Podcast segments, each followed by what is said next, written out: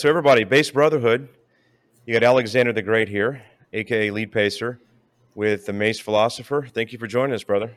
Yeah, no problem, man. Happy to uh, share some time with some other base brothers. Yeah, we had to kind of sort out some audio stuff, but um, thank you for being patient with us, and and here we are. So yeah, so let's let's just jump right into it, man. So you were talking about we need our own platform. Um, you know, I've been saying this a while because we're just so fragmented and atomized, you know, in in this space, and you know, Twitter's um, it's changed a hell of a lot the last few years. You know, I mean, it used to be pretty damn base just in general, but then everybody's kind of gotten systematically removed and everybody self censors now. We can't really say what we're thinking because we know we'll be gone quickly. This is and, true. Uh, yeah.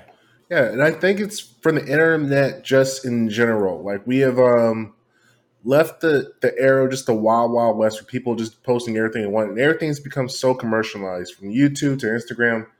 Everything's about making a dollar, and like the trade off is when you're making a dollar, it has to be palpable to the rest of the world.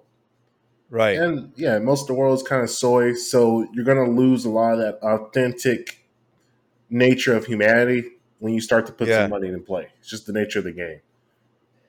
Yeah, I mean, things get centralized, and then people start. Um, you know, it's kind of interesting because it's like when a new platform or anything new that gets started, it's like irreverent, it's provocative, it's different, it's edgy, and that just draws people in. And so then it start. You think about everything like Facebook. I mean, that was like FaceMash of like, you know, kind of like a hot or not in like Harvard, you know, like 15, 20 years ago and then it changes over time and so it gets bigger and bigger and bigger bringing more people in and now it's just like a totally uninteresting place and it's boomerville. Like the most basic bitch conversations and it's like you know they're losing users now and young people have they, they don't even go on facebook you know like they don't have anything to do with it. So it's like seems like that's kind of a natural life cycle of these of these kind of platforms and, it, and it's just making money too right? Like you know these guys want to make money and so they want to scale it and make it as big as possible. But along the way these great things get lost and then people like us who are like creatives and risk takers and you know irreverent dudes we got to go find something else you know or or kind of play ball yeah see that's a right that's the tough part because it's like unless you're a made man outside of the internet thing where you can kind of say whatever you want to say you kind of are upheld to that standard because now they got to the point where they can block your IP. So even try to make new accounts for another phone, you're still fucked. So, right. uh, like I said, the guy who can figure out, I mean, you're probably not going to be rich. It's probably going to be a passion project, but maybe there might be some community support. But the group of guys that can kind of figure out how to put together a platform for like just dudes to kick it, that mm-hmm. guy's gonna he's gonna make a lot of popularity. But then again, the same shit's gonna probably happen other dudes are going to find out there are less of the risk taking type, and they're going to migrate over and eventually lose that fucking spot at some point. Yeah, there's something about like too. You know, you're right, and it's something about the guys that are really good at this shit, like the Silicon Valley execs, and that there's a certain kind of person that's like you know physiognomically physiognomically challenged, you know, no physicality, no sex appeal, you know, can't go to a bar and and pick up a chick. I mean, which that's kind of like for me a barometer. Like that's an old school barometer. Like, can you walk in a bar? Or can you like see a girl on the street and like strike up a conversation and get her number? Like these guys can't even conceive of that shit. Dude, I feel they're the, you know what I mean? yeah, I was. That's another topic. Like nightlife yeah. bar shit. That that's a wrap, man. That that days, those days are just going out to go find girls and shit. It's not over now. I mean, it's, it's pretty much over now. It's just a basically, it's an Instagram photo session whenever you go out to a nightclub at this point. Now, Dave, let's talk. Yeah, let's talk about that though, because you're like, are you in Austin? You're in Austin, right? Yeah, I'm in Austin, Texas. Yeah, so like I lived in Austin for probably like ten or twelve years. Spent a lot of time there, and it's a it's a vibrant scene, and it's it's changed a hell of a lot. You know, I remember going to Old Sixth Street, you know, back in like in college, and it was this is like so I'm like 38. Yeah, this is back I'm like 30. 15. Yeah, yeah, yeah, yeah. It's like 15, 20 years ago, and that was a cool place. And then it became more of like um, West Sixth. People were going out to West Sixth, and then the East Side opened up, and then repeat and now it's just it's, dude. I mean, it's and then I, I remember Rainey Street. I remember Rainey Street like back in 2010. I remember going to uh, what was it? Lustre Pearl. Mm. Lustre Pearl. Lustre Pearl was one of the first bars, and there was just nothing on Rainey And then over the course of time, like Rainey became the place, right? Right. And now I guess I guess like there's like they're building condos and stuff, and that's even changing. But no, anyway, I'm I'm, I'm going on a tangent here. So, like, what's the dating scene uh, like in Austin for a 30 year old guy? Ah, man, it is. There's a lot of college kids. That's the beauty of it. Is you got a lot of young tenders kind of moving around, but their mind, the mind of the modern woman, is like it's kind of fucked. So there used to be like how could I, like how can it, I really is like yeah.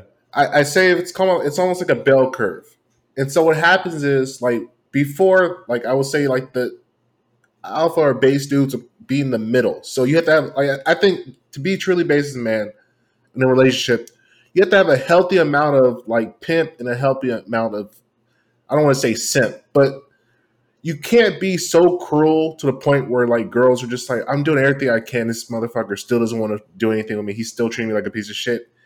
And you also have to not. You got to have some like charm, you know, some yeah. charm. Uh, yeah, you got to be able to know how to reward. Cause I think a lot of a lot of things that are lost in young guys, they think they can treat all women like shit. And it's like, no, if yeah. a chick earns her place like this, you got to adjust accordingly. So right. what happens is we have women basically taking from the two extremes. They're dealing with either extreme simps or extreme pimps. And when I say like a pimp, essentially they're dealing with guys that are completely emotionally available. They're just pretty much digging sticks for the most part. Mm-hmm. That's all they're doing for them. And women are looking like, well, shit, because most girls they're, they're risk averse, so they don't want to be in a. I, I firmly believe most women don't want to really be in a healthy relationship because if a guy is really a healthy dude and he's doing what he's supposed to do, they don't want to look at like they're the reason why the relationship fell. They rather enter into a relationship where they know off the jump, like, okay, I'm not even into this guy that much, but his resources, what I can get from him, that's I rather deal with that, so I know I can cut it off whenever I want to. Or they rather deal with like chasing a guy who's in the top far, like the futures, the drug dealers, the guys who are completely emotion available, and they like that thing of chasing the guy. But then you have a, a, a small percentage of guys that are kind of in the middle, where they understand how a relationship is kind of like give or take. Like it's still my way or no way, but if you do well, we're gonna have a great time. We're gonna be able to go do some stuff. But if you're fucking around with me, you're you're messing shit up. Like no, you got to get out of here. And right. women try to stay out of that particular situation because it's it means it means they're a failure as a woman if they can't maintain a healthy relationship with a dude that's actually level headed. No, you're right on because I mean now they're accountable. Exactly. And uh, now it's like you know, and that's something I've noticed with with with a lot of these younger people is they um, you know they enter into things and are like looking to disqualify people. And you know, I've I've, I've got someone I'm not going to name, but I mean, it's my younger brother. I mean, I'm not who's a single guy in Portland, and he dates these girls. And he's a wonderful guy. You know, he's a good dude, but he dates these girls that are kind of you know trouble. They got these things going on he said, God, I'd love to find like a healthy, you know, just natural, sweet woman. And I'm like, do you really? Because if you do, that means now you're going to have to get your shit together. Now you're going to have to step up in certain ways that maybe you haven't in the past. And is that really something that you want to do? Like you say you want to do it, but do you actually want to do it? Are you willing to, you know, get married. I mean, are you going to raise a family? You're going to be the breadwinner. You're going to have to work a little harder. And it's like a lot of these people just don't want to disrupt their own lives by that. You know, like they kind of have, you know, the material things that they want, and they've got like their little, you know, their friend situation, their friend group is what they call it, I guess. And um, they kind of they have a hard time, and like that kind of those kind of things come first. The material situation your friend group, and so they try they're trying to find someone that's going to fit their life instead of you meet like this incredible person and then you find a way to make it work together and adjust. I think people are having a hard time with that, Mace. Yeah, and I I said it always stems like at least from the woman's age, because I look at like every guy as a general, and when you bring on a woman to your life, like she's now like an officer. Now she gets promoted as she goes, as officer, uh, captain, lieutenant, commander, blah, blah, blah. She rises up the rank, but she's still below you. And the problem is, a lot of young women, they're getting trained by bad generals. So you got to think yes. like, I, I, I take it back to like the school system. You got a bunch of young dudes with all this fucking testosterone, no real mission in place because they're fucking being trained by women in schools. They're um they're stuck in these classes they don't want to be in. Their only real outlet they have is sports to some degree, but a lot of those kids are not even getting sports. They don't have any real mission. So if you're a right. young dude with testosterone, all this shit, what else are you gonna fucking do except for go after young, fresh pussy that you should never be like be around in the first place? Because if we're looking at it from a like Homo sapien history, this is literally the first time in history that young dudes had access to pussy, like 16, 17, 18 year old, 19 year old pussy.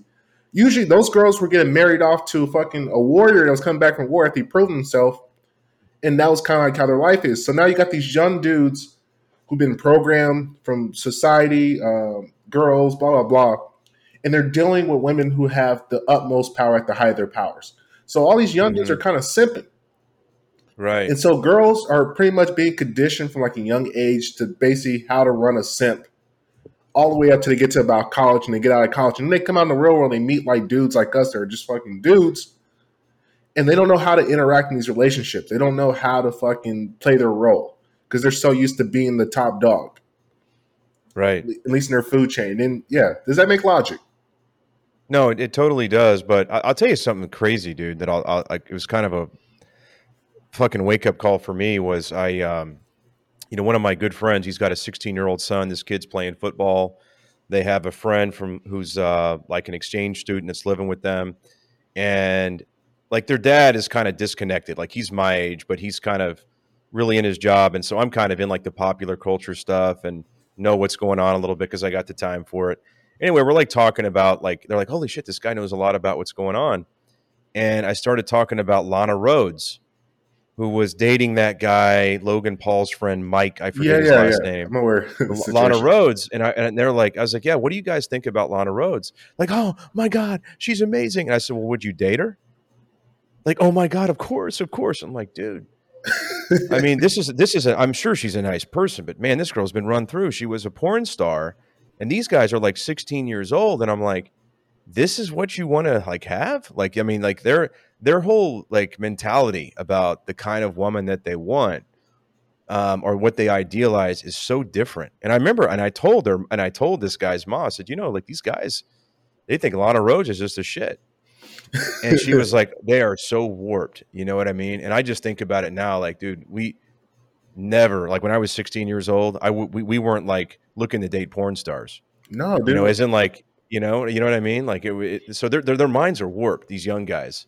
It's, uh, it's, as, as, oh, go ahead. I'm sorry. Yeah, I was going to say you can finish your thought. I apologize. I didn't mean to cut you off. No, I mean like you know the, the, the women are warped, but the young guys are warped too, and kind of like what they think they can get. And you're right, man. Like it was it was uh, their expectations are entirely different. And the one, one thing I've noticed as well, I don't know if you if you've seen this, but these guys, um, some of these younger guys, like teenagers in their early twenties, when when I was dating and and you know going out with chicks and having a good time, like you enjoyed their company. You had a good time. Like you was it was like a fun experience, you know? Like you enjoy their feminine energy, you do your but it was it was fun. Riches aren't fun anymore, that, bro. Yeah, but it's like and, and but it's like very transactional. You know, like and a lot of these young guys aren't having they're not having sex. Like you know, one of these dude uh, there's one guy, guy he's in his early 20s, he just lost his virginity. And he was telling me about this girl that he met on an app first of all, like that's a uh, this guy's like way, you know, you know, that's that's he's it's taken him a long time. There's kind of this delayed adolescence thing going on, but he met a girl on an app, and he's explaining to me how they're everything's going, you know, and I'm like, dude, he's like, yeah, you know, like, you know, we've been talking dirty to each other, and you know, like we're gonna hook. up. I said, dude, do you like her? Is she cool? Like, do you guys have anything in common? I mean, I'm like, why are you telling me all this stuff? Like, I mean, I don't, I don't care about like you getting to that destination about just, you know, transacting and having sex. It's more of like, are you enjoying her? Are you having a good time? Do you see a future with her? Whatever. And that was, I think there's a lot of young guys out there that are having, like, their perception of about relationships and sex and love is totally different than what I experienced. No, I agree, man. It's like, um, how can I put it? It's like they are looking at women from just a pure sex point. And the, it's it. The fucking yeah, like you're talking about. Like there used to be a time where girls were just fun to hang around. Like they would actually be polite. Yeah. They would, Now they want to tell you about their social justice views. Like guys are hmm. dealing with a lot of fucking bullshit just to get laid.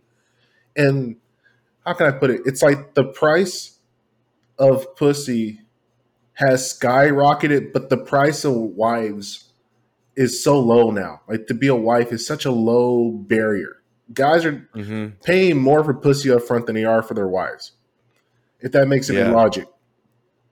And it's well, we're seeing it. I see we see it happen in Miami all the time, dude. I mean, I, I, you know, my wife shows me this TikTok, and um, you know, she's like you know, base Lebanese girl. You know, she's she's awesome, and you know, raised in a culture where there's still um, you know traditional values and all that. But she comes over here, and she sees some of the things that are going. She's like, "Holy shit! Like this is a corrosive culture." But she showed me this TikTok of this chick that's like you know all tatted up, like fake boobs, fake everything, and she's pulling eighteen hundred dollars a date, and she, and there's no there's that. no expe- there's no expectations of sexual you know performance or transact nothing like that. It's just to be seen with the guy, and I'm thinking I mean, look, is this girl going out on like you know twenty dates a week? I mean, I mean, I don't think so. Maybe it's something where every couple of weeks she does it, but you think about that. I mean, she might be making ten grand a month. She goes out on five dates a month. That's insane, right? Insane. I, I dude, I was talking to. And, uh, it, it's it's a fucking sad game because somebody's gonna wife her up. Like like I'm saying, the yeah, stand, yeah, because it's like these guys have gotten in this position where women have been their minds have been warped that they have deserve like a certain amount of money. They deserve everything. And so they're saying like for intimacy, you you got to pay this much up front. You got to do all this. But when you ask them, like not ask them, like, what can I get out of you from being a wife? Well, you get the same thing that you got from me to date. And it's like that doesn't make any fucking sense. And mm-hmm. so women are looking as the, the I mean, it's always been this way. If they're looking at marriage as like the end of the game to get their get the the security of the payment. That's all yeah. it is. And guys are like, well, I'm lock just, in the resource. Yeah, and guys are looking at marriage as like, okay, now I have in-house pussy, and they're not thinking past the point of okay, what are we building out of this together? Because no, no matter what guys want to say, there are guys try to shit on a lot of they try to shit on chicks a lot. But your your wife is your most valuable asset outside, like uh, your most valuable external asset. At least on the way yeah. I look at it in your life. Like, there's not going to be anything else that you're going to invest as much time, effort, and energy and resources in that's going to give you as great of a fucking output. So yeah, I think you tweeted something about that the other day. I think, and, and, and you're right on about it. And it's, you know, the reason to, I mean, think about it. If, if you're getting married, it's it's a 50-50 contract. Like it's it, it's you know, unless you have some kind of a prenup or whatever. But most people start off and you're trying to build something together. So it's like 50 50. And who do you want to have kids with? Who do you want to spend the next 30, 40, 50 years with and build something together? I mean, that's how you think about marriage, not as in like, this is a this is a fine ass piece of pussy that I need to lock in. I need to lock her up. And that's like what you, you can't doing. think like that. But yeah, yeah, like the calcified, like guys' brains have been calcified. They're so like, just from it's all the social media, Instagram, all of it. It's just it has whirlwind into this weird fucking market where girls are only taking on simps, like super simps that they can just get resources from, while they chase these guys that have no emotional availability to them. And then there's a bunch of guys in the middle that are just basically being left out to hang. And there's not too many healthy chicks that actually know how to navigate this relationship. Like just myself personally, like I got a girl that's been with me for six, seven years, probably gonna get awesome. married, have kids. Like yeah. we've been discussing the shit. But I had some girlfriends in between that time, and most of them just quit. I don't know if a lot of guys go with this phenomenon, but a lot of girls just they just fucking quit on you. They're just like, I, I can't. You work too much, you do too much shit, you're improving too much. I'm scared that I can't compete, and so they rather fucking blow the relationship up than fucking realize that they're a failure. Yeah, I, I dude, that that's that's it's so true. I've had that happen too. You know, they kind of scuttle they scuttle the ship. You know, I mean, like they just kind of bomb it out and, and leave. You know, you know, I've had that happen to where what I've noticed is they, they meet a guy like you, they meet a guy like me. I'm like, okay, this guy's dynamic. He's different. He's interesting. He's an entrepreneur. He eats what he kills. Like it's going to be. This is exciting, you know, and you know, and he's got a you know got a high sex drive, and it's like all these things are like this is awesome. This is great, and then you know time passes, whether it's you know a few weeks, a few months, or whatever, and they're like, wait a second, like holy shit like this is this is a lot. This is this guy's a lot this is every day to, this is every day like and i'm gonna and, and i don't know if this is gonna be stable because he's not gonna go play ball and do the corporate thing or you know he may want to go do something crazy but maybe he could do it but i don't know if i want to go through that because that's really hard. And they're just like god and they just kind of check out and they're done. And um, you know they end up kind of settling for mediocre guys eventually at some point in time but they really blow their opportunity. They blow their opportunity. Exactly. And I, have I've I've had it happen a couple of times, and I'm like, like I know I'm the best deal that girl's going to get. That's the I'm I'm the best deal. Like I'm going to be the most fun. I'm going to do try the most things out, take you to interesting places, meet the most interesting people. And you know, there's a potential big payoff at the end of it, but a lot of them just, you know, it, it it's too far outside of their comfort zone and also it's it's that idea that they have to invest their time and energy and hope. Because like i said a lot of girls they've been damaged bro. They had bad generals yeah. starting out. So they got like girls are not like guys. They don't learn from their fucking mistakes. They just carry that damage like a fucking boxer to the next fucking uh, fight. And so like you, you gotta catch you gotta catch them when they're young. So any damage they do take is like damage they had with you. So it's like all right well i know i know the devil that i'm dealing with but like yeah. one girl told me, uh, one of my ex, we we talk every once in a while. We're still good friends. It's funny though how like some of your exes are actually better friends with you after you break up. She told me like, would you give up a human dog that would do whatever you tell it to do? Like you had a dog that you could just talk to and it gives you money, it does what you tell it to do. Would you give that up? I was like, yeah, I, I don't think I would. She's like, yeah, that's basically what yeah. most of these simps are. Like they're human dogs that I can basically control, make them do what I want to do and I don't have to do anything for it except for just be me. Yeah, and I was like, well, you know, shit.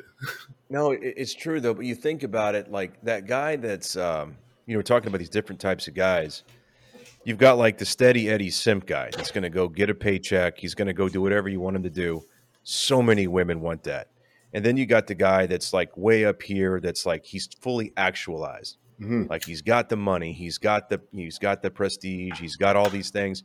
Now that guy's impossible because he's ungettable. Like to your point, like he's he's he can get whatever he wants, and it's probably not you. Maybe you can, you know, be in the Rolodex, but he's not going to commit. And then you have the guys that are like the building to that hus- hustler entrepreneurs that are like in process, and it's hard to find that ride or die chick, dude.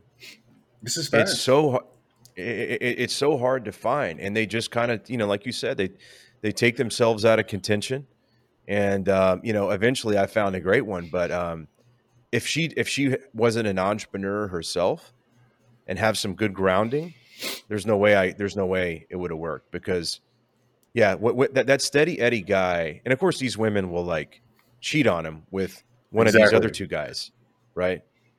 Like they'll, they'll they'll totally step out if, if that opportunity presents itself and we see that a hell of a lot yeah, this is facts. It's that's the thing. It's like girls don't understand the way that a man's mind works. It's like the higher the man gets up to the level where he's self sufficient, he doesn't actually need you.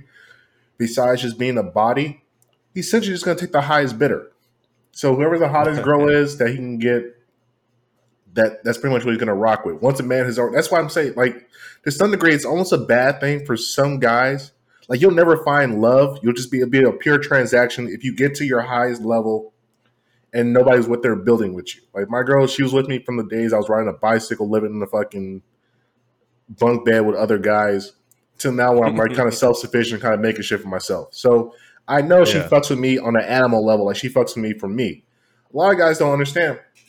Once you accumulate that penthouse fucking house, you got the nice ass um, Lambo, you got millions of dollars in the bank. It's easy to fucking be around you because you got all this nice shit. But then you don't know like when the shit hits the fan, she's probably gonna leave you, more likely than not. Right.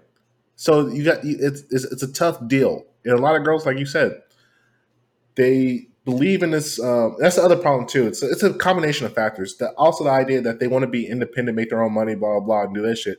So they end up wasting a lot of their prime years when they should be kind of working with a guy, getting to know a guy, building a functional relationship. And then by the time they hit like 27, 8, 28, 30, now they want to find that guy, you're out of contention already. Why would a guy take on a 30 year old woman if he's already self sufficient? He doesn't need your money at that point. It makes no logic. Yeah. No, it, it, doesn't. But they've been they've been sold that by like Sex in the City, uh, Sex in the City, and all the bullshit out there, and they kind of think that's still possible. And there's going to be a lot of broken dreams. There's going to be a lot of millennial women that you know we're already seeing it that they're never going to get married. They're never going to have kids. They're going to be living through their like, you know, nieces and nephews through like their siblings, you know, but they're just never going to get that. And uh, it's unfortunate. I, I think I saw a statistic one time that it was, I think, like half of women over the age of 26 believe that they had met Mr. Right and ended it. Like it didn't like they had met the right guy and they said no in their early mid 20s for whatever reason. And they, so half of them are looking back and saying, you know, I might have met the right person, but it didn't work out. And I just think, how crazy is that? Because anytime I've met somebody, you know, that's that, which has happened just a couple of times that I think this is the right person, I'm going to like take that all the way, you know, and I'm not going to be the one that fucks it up. Right. Like maybe they're like, hey, you know, you're not the right guy that's fine. I'll live with that. It sucks, but I'm not going to be the one that ends it because I think you know there's something else out there. But like half of women over 26, um, you know, might have met the right guy and said no. Yeah, they fucked their chances up. I tell my girl all the time, stop hanging out with your single friends. They they met Mr. Red already. They fucked it off already. Now they're trying to make you single because they want you to join the thing. Like, oh, he's a bad guy. Blah blah. They, she tells me these stories. I'm like, dude, I am who I am. Like, you know what you're getting with me. And a lot of girls they get tricked, and that's the thing with the the simping. They get tricked on the front end with all these gifts, the money, all these particular things, and they get to know the guy because that that particular realm is not sustainable. That simping thing where you just constantly. No, it's not. Because it's like, okay, you take her on a nice date, now it has to escalate. There's escalation levels to it. Like I tell my guys, uh, one of my friends tells me, don't feed her before you fuck her. Yeah, yeah, no, the, the, I remember. I remember Tom Leykis had this great this great thing. You know, Tom Leykis 101, like the shock yeah. jock back in L.A. But he had a he had like Leykis 101, which were all these rules for guys like you know getting laid. And he said you know, the purpose of dating is porking. Like the purpose is to get laid. And there was a great thing. Like one of the when you talk to a girl, you want to take her out. You'd say, "Hey, so uh, you know, what time are you having dinner?" So that's like an interesting question. She's like, uh, like, like, you know, normally around seven. And so then you say, okay, so you'll be ready to get a drink around nine o'clock. that's what I'm so saying. You just avoided dinner. You yeah. just avoided dinner and you just basically stated your intentions of, oh, we're having drinks and we might do some late night activities. You know, exactly. Which I kind of, and I, and I use that line and I got to tell you, it was, it was a good, you know, I mean, I remember like, dude, I think of like, I, I, know girls that would use guys for dates, like to go to some nice, to go to the Palm, like steakhouse or so, like some great restaurant. And they're like, yeah, I'm to go out with, you know, I'm to go out with Steve and then, you know, I'll give you a call. And I'm just kind of like, fine, whatever, you know, I don't care. And then, you know, sure enough, they're calling you after they're tired of him and then, you know, they want to go party after that. And, uh, man, they're, they're duplicitous. These these these chicks, dude. no, it's facts, and that's the thing. It's like, and they'll tell you like, "Well, I gotta get to know you." Well, what do you want to fucking know? What do you need to know? Like, and the other yeah. thing I, I can, uh, this one girl had a relationship. I mean, when we first got drinks, I said, "Look, in all seriously, you're not gonna know the real me until I fuck you. So the sooner we get that out the way, the the sooner we can actually start an actual relationship. Because I know yeah. you gave the pussy up for less. So it's like, right you're not a virgin. And that's the thing. A lot of women are coming in with this virgin mentality after they already gave up fucking the vagina. It's like, dude, the highest honor you can give a man, and that's what I'm saying. Like, if you were a virgin, it's like, well, fuck, I kind of have to respect that. So yeah, I'll take you out to dinner. I'll take you to these different places because right, I'm getting something that nobody else has ever got. So I have to pay a price for that. But if right. I know you ever give your vagina to somebody, you're not a virgin, then what the fuck are we talking about here? Doesn't matter if you fuck one guy or you fuck a hundred guys at least in my mind, it's like it's still the same principle. Um, I, I don't know what the other guy paid for his vagina, so I'm not going a fucking step higher. Yeah, no, no, it's. Uh... but that's the dating dude. That's the dating game. It's yeah. fucking brutal. And like I yeah. look at it now, because I'm not single, but my my girl's in Cali because I I fucking like a not a retard, but I was like, "Fuck it, let me just go to Texas." I got tired living in California. Yeah. Just left. Yeah, let's, let's let, let, yeah, let's talk about you. Let's, oh, yeah, tell yeah, us, tell us, yeah, to tell us. So you you're a California guy. Yeah, so we'll come back. We'll come back and we'll, we'll, we'll talk about her. But um, so tell us a little bit about yourself. Like, where are you from? Um, how'd you end up where you are? And then I'll talk about how I discovered you and all the badass stuff that you're doing on Twitter. But yeah, give us a little, a, a quick background. Yeah, so quick background. Uh, I was a college athlete, played football, um, majored in bio, wanted to be a doctor, realized the fucking math didn't make any sense. So said, fuck that. Went to yeah. teaching, was a science teacher in California. Then the pandemic hit, and uh, I was getting a bunch of free money. So I was like, all right, well, this is, I got this weird like the great question that everybody gets asked, like, what would you do if money was never an issue? That shit actually played out in reality. So it's like, okay, what would I do yeah. if I never had? I mean, if money was never an issue to me, and I'm just figured out, like, oh, I would just write. I would do fucking podcasts, make content, and so anyway, I'm living in Cali. I'm not liking it, so I decided to pack my shit up. I go to Vegas. I live in Vegas for like maybe a year or so. And then I just realized Vegas is kind of turning into it's like bizarro Cali and then I was like, you know what? Let me pack my shit up and just go to Texas. I always wanted to go live in Texas. So got all my belongings, put it on my fucking car, came out to Austin. This is like the first place I kind of stopped at and said, all right, well, this is going to be home for a fucking while. And here we are. Oh, that's cool. I mean, I no, I think I I did Cali for a couple years. I did LA, like West LA, and then I did Vegas for a year, which it is bizarre world, dude. I mean, it's like kind of like frontier west, with like casinos meets like California a little bit. I mean, it's it's a very different place. It's very very different, and, and it can be cool, but yeah, it, it it's wild. Um, but you can it, it, can like I had enough after a year. I was like, hey, I can I don't need to come back here. Yeah, you're um, not gonna find any fucking there's quality people don't live in Vegas. We'll put it like that. No, yeah, Davis like Vegas is like you know it's service people. It's uh you know, it's the girls that are like really attractive there, like they're you they're know, hustling. like in an industry. Yeah, they're hustling. They're hustling. they're doing what they need to do. So uh so you came to Austin. What what what did you did you go did you stop by like, you know, like Dallas or San Antonio or do you just go straight to Austin like, okay, this is where I need to be? Um well like previous to that, uh, when I was living in Cali during the, the scandemic, I got bored. And I was like, you know what? I mm-hmm. want to go to Texas. So I signed up for some jiu-jitsu competition that was in Austin. Oh, and, oh wow! Okay. Yeah, and just drove the fucking twenty two hours all the way to Austin. Did the competition, hung out here for a couple days, and I was like, oh, it's not a bad city, and drove back. So then when I decided to go to Texas, because I realized like during the um, the pandemic, the Texas Great Texas Freeze. After that shit, Texas kind of realized like, oh, yo, shit. they're like, yo, fuck. that was crazy, man. yeah, they're like, fuck America. Like, bro, nobody came to save us. Fuck this pandemic shit. We're opening shit back up. I was like, I like that vibe. I can rock with that. So that's kind of how I chose. And then I didn't get a chance to go to Dallas, didn't go to Houston. Um, I was like, after I got through El Paso and I got to Austin, I was like, I'm tired of fucking driving. That was another three long, or four dude, hours. it takes a long time to get from El Paso to like to Austin. Or like, oh my god! Like, I mean, I guess it's kind of. Um, I've made that drive a couple times, like you know, going each way, and yeah. holy shit, you realize how big Texas is. Yeah, that's what I'm saying. Dude, like, I was driving 20 hours. It, it, it's like it, it, takes it takes forever to get from like El Paso to uh, you know to either San Antonio or Austin. But so you got in Austin, you're like, this is cool. I'm setting up shop. Yeah. Um, has it met your expectations? I mean, like you've been there now for how long? A Dude, year? We're, uh, we're coming close on a year. I think we're about eight or nine months now. Okay. So expectations, um, I mean, it's a beautiful fucking city. Everything's very vibrant. The weather's not mm-hmm. really bad at all. I mean, beautiful weather. Women are very nice. Women are plentiful. I can't complain, man. It's a beautiful fucking city.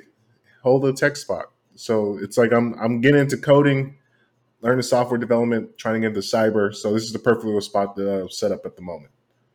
Yeah, it is. There's there, there's a huge influx of capital. I mean, and, and that's been going on for a while. But I mean, Austin now is becoming like a Bitcoin spot. You got a ton of things going on with Bitcoin.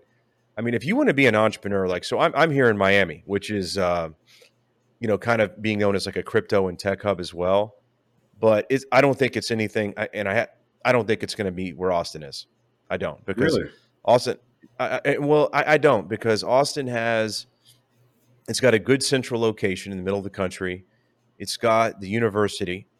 It's got the university there, and so there's a lot of smart kids coming through and it just has a lot of capital. It seems like, and here's why: I think there's a lot, there's something about Austin that's kind of San Francisco or kind of Bay Area, even more than LA. Like, I mean, I lived in Dallas for four years, and Dallas seems like more like LA, like glitz, glamour, you know, like the money game. Right, right. But Austin is is a little bit different, and I think it's kind of quirky. Like there's very a weird Austin weird thing. Yeah, yeah, it's very it's it's very it's and there's a lot of money that's kind of changing it. I mean, like it's become a little bit more yuppieville, but um, there's still like that weird vibe that I think is um, it, it, it it's it's unique, and it's going to draw in a lot of people, and but it also has a lot of you know it, it's it's it's liberal, but you have a lot of hardcore conservative right wing people there too. I mean, you've got like Alex Jones and you've got Tim Kennedy. You've got a lot of people like in influencers that are that are living in Austin now too. So yeah, that's part of the reason. Something to, yeah. I'm doing a little bit of stand up. I've been working on the trying You're to get. Me? Yeah, I've been bullshit. I did about I did about let's see three open mics now. And yeah, I'm just yeah. fucking around because, dude, I'm a single dude, fucking bored. So you just gotta find shit to do. Yeah. It's like you can only work out and work so much. So you gotta find little other shit to kind of fuck around with yeah, so like, no, you're making me think. Like, I discovered you on Twitter because you were posting some crazy short clips of like shadow boxing, like you know, like of swinging this huge heavy bat around, and I, you could tell us more about that in a second. Yeah, but doing some really interesting things, and I'm like, damn, like that dude can move. How does he think of this? You know, like how did that come into your mind to where like people might be interested in seeing this, and like tell us a little bit more about like these exercises and things that you're doing and um, how you got the idea to where you thought hey i think i'm going to just record this and throw it out on twitter and see what people think. Yeah so um, during the pandemic they closed the fucking gyms down. So like everybody else i'm sitting around the house bored as fuck like okay how do i work out? So i'm doing pull-ups push-ups doing that standard shit. And then my shoulders and everything started getting fucked up. So i was like okay this is not sustainable. You can't you can only do so many push-ups and pull-ups in a day so right. I'm on Instagram, the Instagram machine. I'm fucking searching through, and I find a guy who's um swinging this fucking uh, mace. I'm like, what the hell is this? And so I do some little research. I find out more. I'm like, okay, this is a mace. This is a club. I was like, interesting. Let me see how this fucking works out. So I go on OfferUp. I find a guy selling basically like a baseball bat. That's like a, it's like a 15 pound club. Buy it off the guy for like 20 bucks, and I'm playing around with it.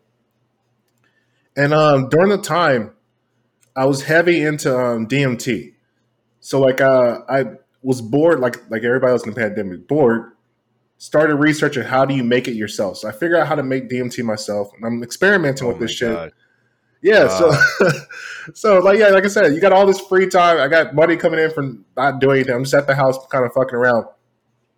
And so I, I I'm smoking this DMT. I'm getting these insights, and I came up with this like this logical progression. It's like okay, why do we do bench press squats? Why are we doing these particular activities? Like in my mind, I'm thinking the Homo sapien, the actual creature itself, the first tool we probably utilized was probably a, a, a giant stick that we used to kill shit with. That that was mm-hmm. probably the first thing that we probably learned how to use. That was probably before language, before writing, before civilization. People were probably walking around with sticks hitting hitting shit like a spear. Yeah. Know? yeah. Spears, sticks, whatever. Like like I don't think a spear yeah. yet. I don't think a spear was even made yet. Probably just a, a like something something shorter. Yeah. Like something yeah, yeah, yeah. So our bodies are adapted to pick things up and use our leverage of our body to be able to swing and hit things with more force than what they actually weigh. We're not like a bull, we're not like other animals that use uh, brute force to kill things. And so I found a local shop that sold all these different like maces and clubs, and I just started stocking up. And I started experimenting with them, and I started to realize like, oh, like this is the way that you're probably supposed to train. And then it just started to progress. Like I, as I bought more tools, you start to learn different rhythms. The rhythms are like because you learn that the human body is capable of only like maybe I think it's like twelve movements. Essentially, is what you have as your body. That's the the end of the equation and from those 12 movements you can kind of utilize those movements and then they um, transfer to different patterns and you can kind of make these flows. Mm-hmm. and now we're about three years in the game and i've just been kind of just fucking around with this and it's it's fun. I mean like it's fun. I'm starting to notice a difference in my body like a lot of injuries i had from football like my shoulder was pretty jacked at like maybe 50% it's back up to about 95% i got good mobility. Wow the, the, your abs and your core, all these different intercostal muscles that reside within the body, you start to realize that like your trunk has like a different shape to it. So like my abs, and the core, the back, your hands, just everything is um it starts to condense. It starts to get tighter because you're not lifting a weight that kind of constrains you. Like when you're doing bench press squat, it's like the great adage or um, this idea that you inherit whatever weapon that you utilize. Um, mm-hmm. Like ancient warriors would say that, like you become your weapon. Mm-hmm. So most people, when they're training, they're they're training with extremely heavy amount of weights on a platform level on a platform level that's stabilized. And what you see is with the bodies, they start to develop these bodies that resemble the weight. They start to look like these fucking. They look like they're uh, the fucking barbells with these huge weights. Mm-hmm. They just become like just bulky. Yeah, bulky. Yeah. And what I notice is from just swinging these things, it's like my body is now start the muscles start to contour to the skeleton. So everything is starting to become tighter to the body. So I'm noticing I'm getting denser, but I'm not getting wider. So my strength is increasing, tensile strength is increasing, but I'm not getting that that bad trade off of um, becoming a bulky ass guy. Well, too, and I, I shoot, I'm thinking about like I, am spending a hundred bucks a month at the gym, and you're not you're not doing that. I mean, this is like you know you get the equipment and you don't have. Dude, this is so interesting. Um, do you have anybody else that's doing this along with you, or other people like, hey, like I, I mean, this is like a whole different kind of training, and it seems like like again, it's like low, you know, less wear and tear on the joints and something where like you know there can be different weight clubs and different things people can do but um, is it something to where are there other people out there that are doing this or like have programs there is a there's a small minority of people that i kind of found on instagram and youtube. There's a guy i kind of learned a lot from. This guy mark wildman he's one of the first okay. guys i really started to learn. His youtube channel is great. He has just a massive amount of instructional videos. I took a lot of things from him. He's very similar he came from an engineering background and now he trains people using the same tools. But uh, no, it's a small minority. I walk around at the parks to kind of like do my own little like uh, marketing. So I'll go to like mm-hmm. the local parks or I'll go to like the. You go to Zilker? Yeah, go to Zilker all yeah. the time. Stay at Zilker. Yeah. Yeah. And yeah. you walk around with them, people are like, what the fuck is that? I'm like, dude, it's a mace. They're like, what do you do with it? I'm like, you swing it. They're like, what do you mean you swing it? I'm like, you, and I show them. They're like, what the fuck am I looking at? That's really most the response that most people see. It's like, what the fuck am I looking at? And then I just give them a number. We talk, and like, so I, I found a couple people I've been training with a little bit, and they they fucking love it. They're starting to see the changes, and he said the the main thing is like they're noticing is just the fluidity of it. Mm-hmm. It's like it's it's a different type of mental strain because it's a weight that's very manageable, but you're constantly moving. You're constantly in motion. And so you would think, okay, this is, it's only a, a 10 pound club. This is nothing. But you, you're, you're spinning that thing, you're uh, swinging it for like a minute straight, two minutes straight. You're like, okay, I see where the workout is coming.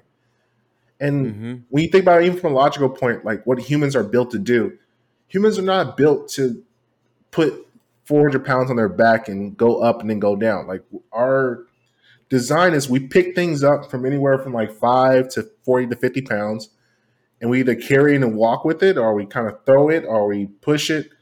Like we don't really we just we do very lightweight multiple times. Like if you're moving a house like a squat is not going to help you if you need to move your house out. What is going to help you is holding an awkward ass shape and constantly moving it around for 10 or 12 minutes. That's going to give you a better comprehension of how to move objects. Yeah you know i think me talking there, there's like a greater reason for us talking tonight because i'm you know, getting back into it a little bit and like I like moving around heavyweight, but I'm at that age to where it's like it's a lot more effort and I've got to do a lot more things right. Like I can't just go in there when I'm like, you know, 22 and like go out and go drink in the next it doesn't really matter. Like I'm more affected by all this shit. Right. And you know, and things that are less stress, lower impact, um, that are I mean, this is like, you know, dexterity and coordination and footwork and all these different things that you're doing, I think is it's really intriguing and it's cool. And I also think it's like it's a good lesson in putting yourself out there. Like you're not doing this like you know like in a like outside your apartment where no one else can see it. Like you're going out in nature. You're going to Zilker. There's a lot of people around, and you're just putting yourself out there. You're recording it. You're throwing it out on Twitter, and it's intriguing, and people like it. and there's there's something that could emanate from that in the future whether it's like like you know i'm just thinking like from a business standpoint you know you get the right person or you get enough people that are like interested in this and you can like sell a, like a line of maces. Like you have like a you know five pound mace a 10 a you know 12 a 15 a 20 you know like you can there's a lot of there's a lot of things you could do with it. You could even do like a whole workout video series you know, like that whole P90X thing, but you could do like different kinds of things, people swinging and moving and and Americans love that shit too. I mean, like you think about right like all the different types of exercise. Like I, like I remember like aerobics in the like 80s, people doing aerobics, and then it was uh, you know who knows, you know, like it was P90X and and CrossFit, all these different things. People are always looking for something different, and I love what you're doing, man. I don't know what your plans are, like what you want to do with it, but um, I think you're onto something. Yeah. See, another thing I kind of want to test out because I've been I wrote a, a, a book about. I'm writing on the second book, and I'm noticing because yeah, we're three years in the game now. Like eventually, like like what you said, I eventually want to see if I can find like maybe like a steel worker because it's not that hard to really make. All you gotta do is get some steel, make a casting, pour it in there, and bam, you got yourself mason. So it's very simple. It's very simple to create and to build. So eventually make my own line. But yeah, it's just trying to figure out the, the tough one I've been trying to figure out is how do you explain to people that have no reference point? Because like if I actually yeah. give it to you and show you, you're gonna be like, okay, now it makes logic. But when you're watching, it's like, yeah, it's entertaining, but how does this pertain to me? What is this getting? What's changing to me? What's happening with my body? Like, so that's the part we're trying to figure out at, at least in, um, from my angle. But it's it's just a fun thing to do, and even if I don't make any money from it, just the internal gratification I get just from playing around with it, it's it's been great. And like yeah, like you said, I used to lift a lot of heavy weight just from playing football, but I kind of came to that same conclusion. Like, why am I snatching all this weight? Why am I squatting all this weight? Like, there's no internal motivation besides the the arbitrary number that I'm getting higher numbers. But it, there's nothing driving me to do it. So I found myself kind of getting bored. yeah, no, that, that, that's happened. That's happened to me too. And I, um, you know, it's something too about athletes. Like, I mean, I discovered weight training like eighth grade. I remember like for football, it was all about football. And like, we didn't train heavy. And then in freshman year, we started training heavier. And dude, I just loved it. Like, I loved lifting weights and like how that correlated to football and like I could get stronger. And that's how a lot of us were. And then, you know, I, it stayed with me over the years. And then I did more of kind of like bodybuilding type stuff, like sculpting or whatever. But it does get boring and it is monotonous. And I would just think like, how can people do this this shit day in and day out, and they use the same weight day in and day out. They see the same people day in and day out. And to me, I I just I couldn't do that. And I think too is like you know someone that's you know you know college athlete, like you know you train that way to perform on the field. And so whenever you're not on the field anymore, your training has got to change too, right? So um, exactly, yeah, man. That's why I started comprehending. Like, and there's also this aspect where those particular weight training, like they're not using the full body. So what happens is it's like a car, like you're building natural imbalances. So if you're bench pressing, like you got to realize your entire body works as one unit to be able to do a specific action. Yeah. So if I throw a punch, it starts from my feet, goes through my hips, in through my abs, through my back, and it comes out as the punch. But when you're bench pressing, you're essentially eliminating half the body. And so what happens is, yeah, you're building strength in one particular range of the body, but other parts mm-hmm. are being neglected. So what happens is you start to build these weak points where you can't necessarily train if you're doing just um, like your standard modern um, bodybuilder weightlifting. So like if you're doing like a curl, if you're doing a curl, even though you might do 10 curls with the same weight, uh, you can't necessarily work your tricep with the same amount of tension and weight. So what happens is you naturally build an imbalance. And like anything in life that has imbalance, over time, eventually it's gonna fuck up and break at some point. Like mm-hmm. your car has a like a low tire on one side, eventually at some point it's going to veer off the road and it's going to crash or something's going to break up. Mechanics are not going to work. And that's what you start noticing with a lot of bodybuilders. At some point, everything breaks down. It's a it's an inevitable cause. And what I found with this is like everything is fine tuned with the entire body. So like I have to utilize my legs to my abs to my back to the core. Everything has to be utilized in order to make the coordination of the swing work the way it goes. And so you're kind of doing a lot of injury prevention, to be honest with you, more so. The strength and injury prevention. Yeah, and all those little stabilizing muscles too. I mean, you know, it's one thing I've noticed the guys that, um, you know, like I play golf and, you know, I played baseball and some of these other sports where you, like your entire kinetic chain is engaged. And the guys that bench press, because that's like, that's like the, the glory movement. That's the glamorous movement is who can bench the most. Everybody's focused on that shit. And a lot of times those guys are not necessarily the strongest in like maybe like the strongest puncher, like like in boxing, or they're not like in golf. They're not going to hit the golf ball as far as you might think. Right. So it, it's it, you know it, it's the entire kinetic chain, and a lot of it really starts like with footwork, and it works its way up. You know, and so it's it, it's it's not you know it looks good to have a great chest. I mean, it's great to throw a bunch of weight on there, but it's not. Does it really translate to better performance? I don't see it, dude. I really don't. Do you definitely need the base, dude? I've been um because I've been playing tennis and I played. I, I grew up on not a grew up on a golf course, but I worked at a golf course for quite a while. And I noticed mm-hmm. like my my uh, my stroke in tennis and in golf much smoother, much easier, much smoother, and I get better extension because of just uh, the flexibility that I've been gained from um, just swinging around the maces. Because like your body has like you, how can I put it? Most people play they train in a two D plane and your body's meant for 3D movement. That makes sense. And so what happens is you get a yeah. better mind body connection because you're moving through 3D space as opposed to just a very rigid 2D movement.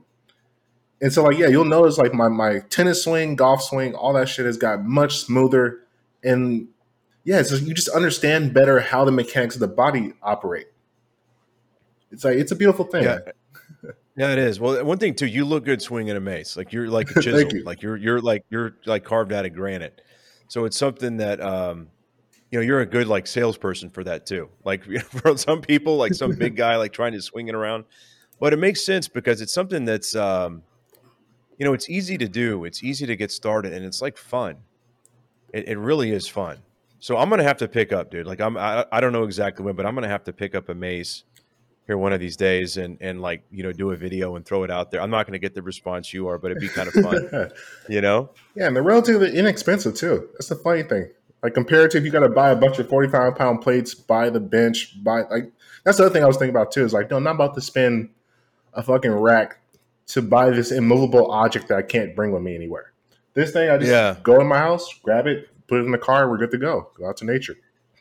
Yeah, yeah, no, I, I agree. I mean, that's I think gym memberships, buying equipment, all that shit. It's a ridiculous, and that's the thing too is I see some of these guys that do it. You got a better build than a lot of these guys do. I mean, you have good genes, I'm, I'm sure, but you know, in terms of you, you got you know you're you're cut up, and some of these other dudes I see that are like, you know, impressing. You know, they're they're uh, posting these lifts that they think are really impressive. I'm like, dude, you don't don't look so hot. You know. Yeah. Like I, I, it's cool that you're moving that weight. I'm glad, you know, but yeah, you, you, you could you could stand to kind of cut up or, you know, maybe a little bit more well rounded. That's the thing with all humans. Like we're designed to be these lean creatures. We're not designed to be these massive bulking creatures. No, we're not. We're not. Uh, all right, so listen, I'm gonna um, yeah, we've been talking for yeah. about an hour now. Oh, really? And and, and, and yeah, we've been, yeah, we got a lot of time. Is flying.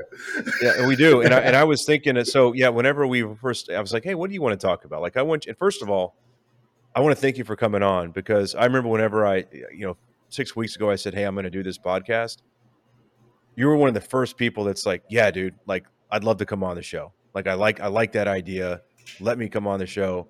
And I was like, damn, like that's cool. And so you know, we get this thing going. I'm like, okay, he's got to come on because there's there's a lot of things I'd like to talk with you about because you've I think I have an idea about some of your views on things, but you're not like someone that is you know overly forward about everything, which I like. Like there's some mysteriousness about yeah, it. I have some mystery, but yeah, well, that's based. You know, being based isn't necessarily being forward about everything. But I'm gonna. There's a few topics that you sent over that I want to I you, I got a kick out of them when you sit it over. yeah. Some of them like are really good. Yeah, we can quick hit. But I would. I don't know how long yeah, you got to run your podcast for. Uh, well, we can run it for however long. I mean, uh, we you know we can do another 30, 45 minutes or whatever. Who knows? Yeah. Um.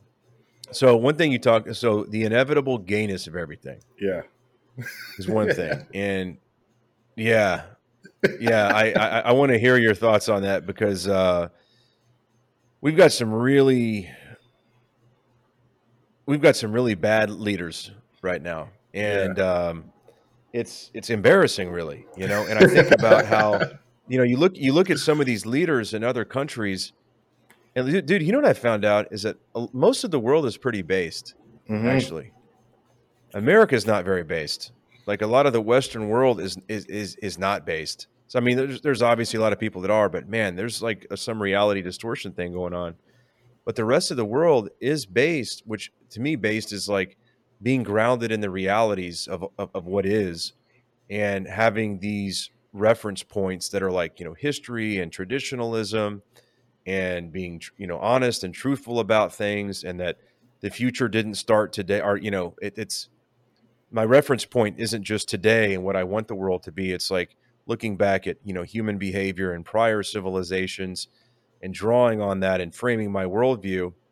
I think like uh, you know there's a lot of people that are you know on like the far left that they don't even want to pay any reverence or tribute to those things or even you know it's all about like their agenda and pushing that on everybody and if you don't go along with it they could just lose their shit but um you know the inevitable gayness of everything yeah dude we're we're we're, we're living through that and so yeah just start riffing for us tell us like what's your thoughts on that so exactly what you said how baseness is basically just a reference to the things in reality. And reality has basic principles that we all have to kind of apply by if you want things to work out in a favorable mm-hmm. way that gives you the best chance of survival. And why things end up turning gay, especially in America, first world countries, is that once you get past the stage of survival, like once you get to the point where your choices no longer really affect your survivability. Like in America, like bro, if you're broke in America and you're homeless, this is the easiest country to be broke and get yourself back to fucking baseline and at least be successful. Like if you're broke yeah, and you exactly. got a car, go to the library, go to the gym, learn how to code. In six months, even like yeah, even if you're a fucking lazy fuck, in a year, if you sit there and code at your computer all day and learn how to write emails or learn how to do some type of high paying skill, you won't be broke two years from now your life will be better. Right. Now, in other countries, if you're broke and you're destitute, you're kind of fucked. You're, like, you're, you're going to stay there. You're going to stay there. There's no you're never going to get out of it. yeah. Yeah. And so what happens is when you get to that particular point where your choices no longer really affect your survivability, emotions play a higher factor because now we're look like everything is basically mom mentality.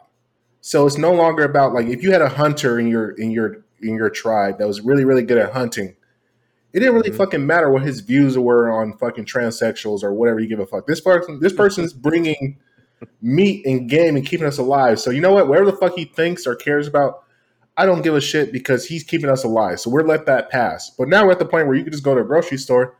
So that person who's extremely efficient or very, very good or highly valuable to our country, our tribe, he's no longer as valuable. So what we think about him plays a larger role as opposed to what he brings as a value. And this is why you see certain guys get canceled despite being extremely good at what they do because everybody else can kind of afford to say like fuck that guy we don't want to support him anymore because he doesn't believe in whatever he doesn't believe in right and yeah there's no societal cost exactly i mean like these people these people really bring something of value but we can kind of like swap someone else in elevate somebody else get rid of this guy put this guy in and it doesn't really harm us the concern i think that we're all starting to really have is that man at some point in time we can't we can't keep making all these mistakes like exactly. we can't keep having all of these people that are like you know second tier, third tier. I mean, these these people that shouldn't be there that are calling the shots for all of us. And that's like at some point in time, there's got to be a day of reckoning to where it's going to be punitive, um, you know, for us as a country, you know, to keep doing this shit, right? It's that tipping point. Yeah, that's what it's like in chemistry. Like you get to a certain point where the balance becomes too great, and then you're mm-hmm. fucked. You can't go back. And I don't know how long that's going to be for America, but at a certain point, all of our emotion, all these decisions we're making off of emotion, they're to fuck us in the back end. We're starting to see that now. And like I had this um this theory I kind of came up with, which is like the idea of the the the, the problems of great men is that like you have a couple geniuses that get born every couple centuries, and what happens is these geniuses, like say like it's like a half a circle. These geniuses mm-hmm. break that half a circle and they open up and expand a new frontier. And then all the fucking retards come in, and usually that person dies off. So, like, say for like the internet, like the people yeah. who created the internet were like geniuses, but most people who who actually worked to build the internet, built the first kind of PCs, they're pretty much dead. I think for the most part. So now you got a bunch of retards that come and inhabit this new frontier, and they be, they create new fucking problems, and then new geniuses get born from that generation. They expand another frontier, and the process repeats itself. Yeah. And so what happens is, is like we keep we have these smart people that create these technologies and create these particular things for us, and they're not there to actually guide us on how to actually work the problems out there will eventually come. So we the retards eventually come, people take over, and then we have new problems, and it's a cycle keeps going. And this the gayness, which is like most people, most human beings, I don't believe have the ability to think rationally. Like it's a sad thing to think about, but yeah, I, I think most people don't have the ability to think from a rational, logical point of view. They simply are guided by emotions, and we have enough of people, enough of those people in society where they can move with impunity, it fucks the rest of the society up. So we got a lot of geniuses. they can get away with it. Yeah, they get away with it essentially. And like I said before, we are in the tribal, in our natural state, which is like the tribal way. The the smartest guy would have the most reverence. So even though we had a bunch of retards that were going there, they're like, well, we can't really go against this guy's view because that's what's keeping us alive.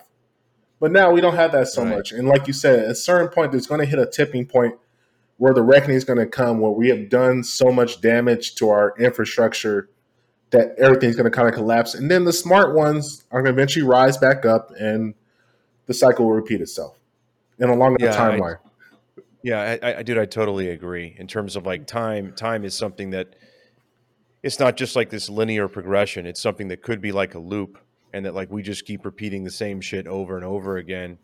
And I think that um, you know one thing we you're talking like how long is this going to take? I mean, because it's like America has changed so much. Like I remember 9-11, that was like a spiritual blow, like if that kind of thing could happen. And then I don't think we were really informed and given all the details as to what really happened and not to go down the 9-11 truther thing because i did i went down that rabbit hole. We all did man. And, yeah yeah yeah. Well so we did yeah. So in this sphere we definitely did. But it's you know and then we had like the financial crisis and i was just a few years out of college and that was brutal. And i just think about how like yeah there's these like these huge shocks like these seismic shocks to the system that are going to be happening more regularly and i guess like you had like 9-11 you had 2008 which i don't think we ever really recovered from those things like spiritually and financially.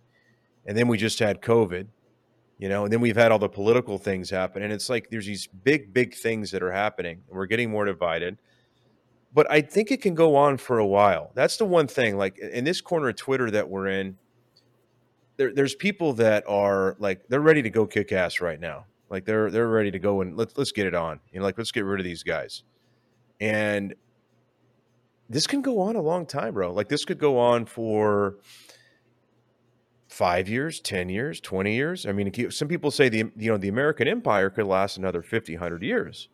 Yeah. And, and it really could because I don't know about 100, but it could last 50 because, I mean, we're still, we're, we are a robust country and we have all of these problems and things we're trying to work through, but there's no, nobody that's really a suitable replacement. And you could, I mean, we can talk about China. Yeah. You know, China but China doesn't have the trust of the world. Like they're not going to be the global reserve currency anytime soon. Like they don't have like any cultural exports that people are interested in like we do. Like people want our fucking culture.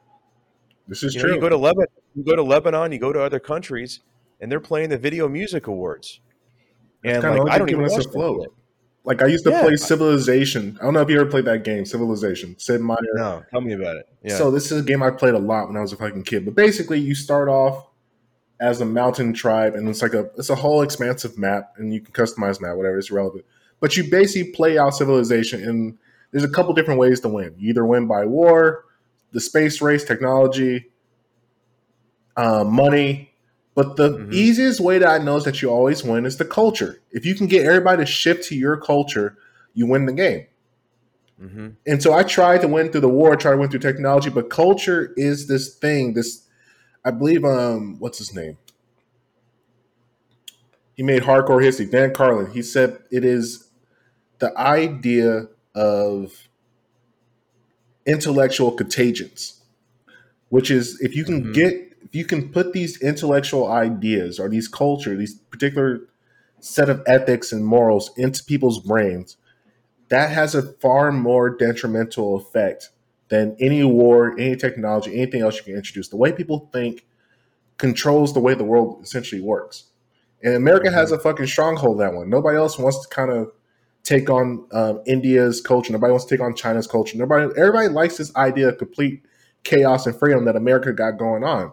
And that's kind of why we sit at the top. It's not our currency, it has nothing to do with our weapons. It's it's the way that we live. We're so fucking free. We can talk shit, and people love watching it, man. It's inter- it's entertaining. It's a great show. The American. No, you're, you're, dude, you're right though, because it's like, yeah, it, it's a lot more than just like the dollar and the military. People always talk about that, but dude, like we have a dynamism here. We have like we have we have so much, you know, there's so much going on. There's action. This is where the action is. And that's why people move to Miami out here. That's why they move to like New York. It's why they move to LA. It's why they move to Austin because they want to be in the action. And, and I've been to other countries that are like, you know, that's the whole thing. Like, don't mistake, you know, tourism for immigration because people, you go to these countries that are more like relaxed, laid back, and everything's peaceful and cool. But if you were to actually move there and live there for like more than a couple of months, boredom, you'd be starting to get, you'd be getting fidgety. Like, hey, like, what's, what's going on? And then you'd be like watching the news in America. And then you'd see like all the crazy shit that we're doing. You'd be like, God dang, like maybe I want to go back. And a lot of people do this happens, Mace. They they leave you know, for a year or two or three years, and they end up coming back because there's just nothing like this. We got the action, dude. This is yeah. where it's at. America's the fucking it's an ADHD country, bro. We we got shit going on nonstop repeatedly. And people talk shit about I'm like, dude, this is the greatest place to ever be ever. Like I, yeah. I think I read a tweet literally in America, like the beauty of it is like in every other country, it's like there's old world money where like things are going slowly. So you gotta plan out decades. And America's the only place where literally you can take advantage of an opportunity every fucking three or six months. There's always something that's yeah. coming up where you can make a come up off of it.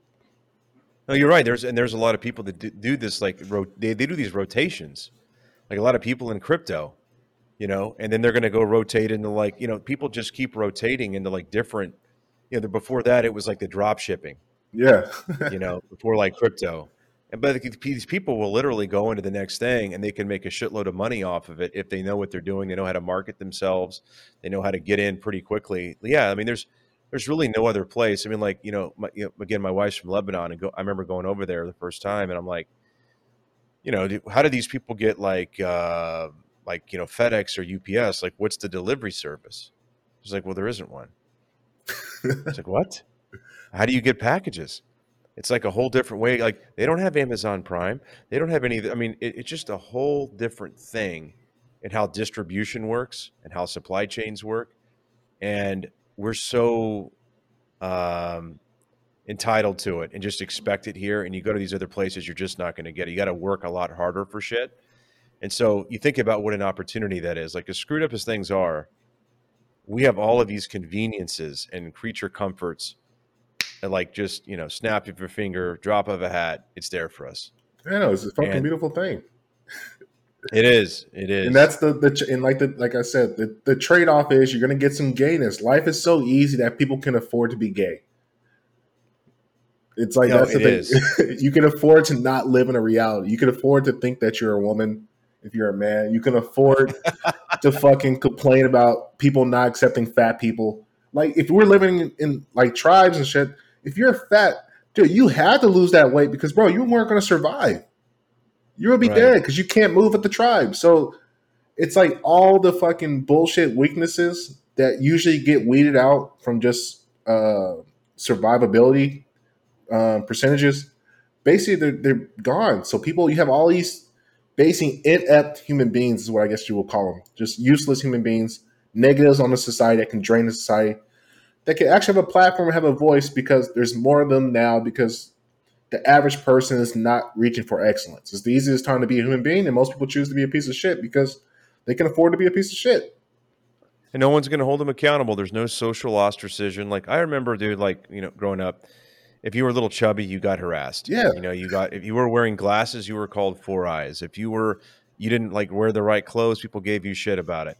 And it was just like it was kind of a rite of passage. Now, I mean, are the kids cruel and mean? I mean, some more, way more than they should be, of course. But there are, you know, just that you know, bullying, like base. You got you got to kind of live with that. Of course, I didn't live with it in the age of social media. That's probably a different thing. Well, see, that's the problem with it. See, the problem with the bullying and social media is that that person has no recourse. So you could yeah. talk a lot of crazy shit, but there's no real recourse besides just block them. So like if you were yeah. a fat kid, eventually you got tired of people calling you fat, you could fight the kid, and then everybody like, oh shit, right. the fat kid knows how to fight now. Now he has a reputation. And now we don't do fighting anymore. You don't settle anything with fisticuffs. No. But like somebody can go, you know, some other kid can go post some shit and it goes viral and it ruins your little life. You know, and like you you don't want to go to that school anymore. Like how do you face everybody? That is a dynamic that didn't exist for us. And man, you know, you you feel for these kids that just they get caught up in that, and I don't know what you do as a parent. Dude, I've heard some horror stories that are like, "Holy shit!" I was a teacher, and I, I currently um, sub a lot of kids. They bring it upon themselves, man. Can't even lie. Yeah, a lot of kids they kind of deserve it. I mean, I, I, think of it like good yeah. karmic retribution. You should be able, you shouldn't be able to have free reign. I mean, no, you should have free reign to do whatever you want to do, but you should not have free reign to be able to escape the consequences of the stupid shit you want to do. I agree. No, I mean, like it's again. I wish we were doing more fisticuffs. Yeah, to where it's like you talk shit, you run your mouth. There's like a price to be paid, and people would really keep themselves in check if that were the case. These are so. Um, I want to talk. I want to. I want to run to this one because yeah. I. I. This is. This is. Uh, I want to hear your thoughts on it. You. You want to talk about the great collapse of money Twitter? Oh, dude, it's done. It's a fucking. wrap. Tell me. tell me, tell me the deal, man. What's going on with money Twitter? So, dude, I, I don't know how long you've been on this this particular space, but uh, I've been around. I mean, I've been on Twitter since like 09, but I found the money Twitter space around 2019. Okay. And then I saw the great peak of it during the fucking uh, the pandemic, where all the dudes are kind of just stuck at home. And so what happens is we have all these characters that kind of built themselves up and they became these the guys that you kind of see today with like the ten thousand, twenty thousand dollar, twenty k follower accounts. And what happens right. is now it's like when anything with human beings, human beings can't help but tell on themselves.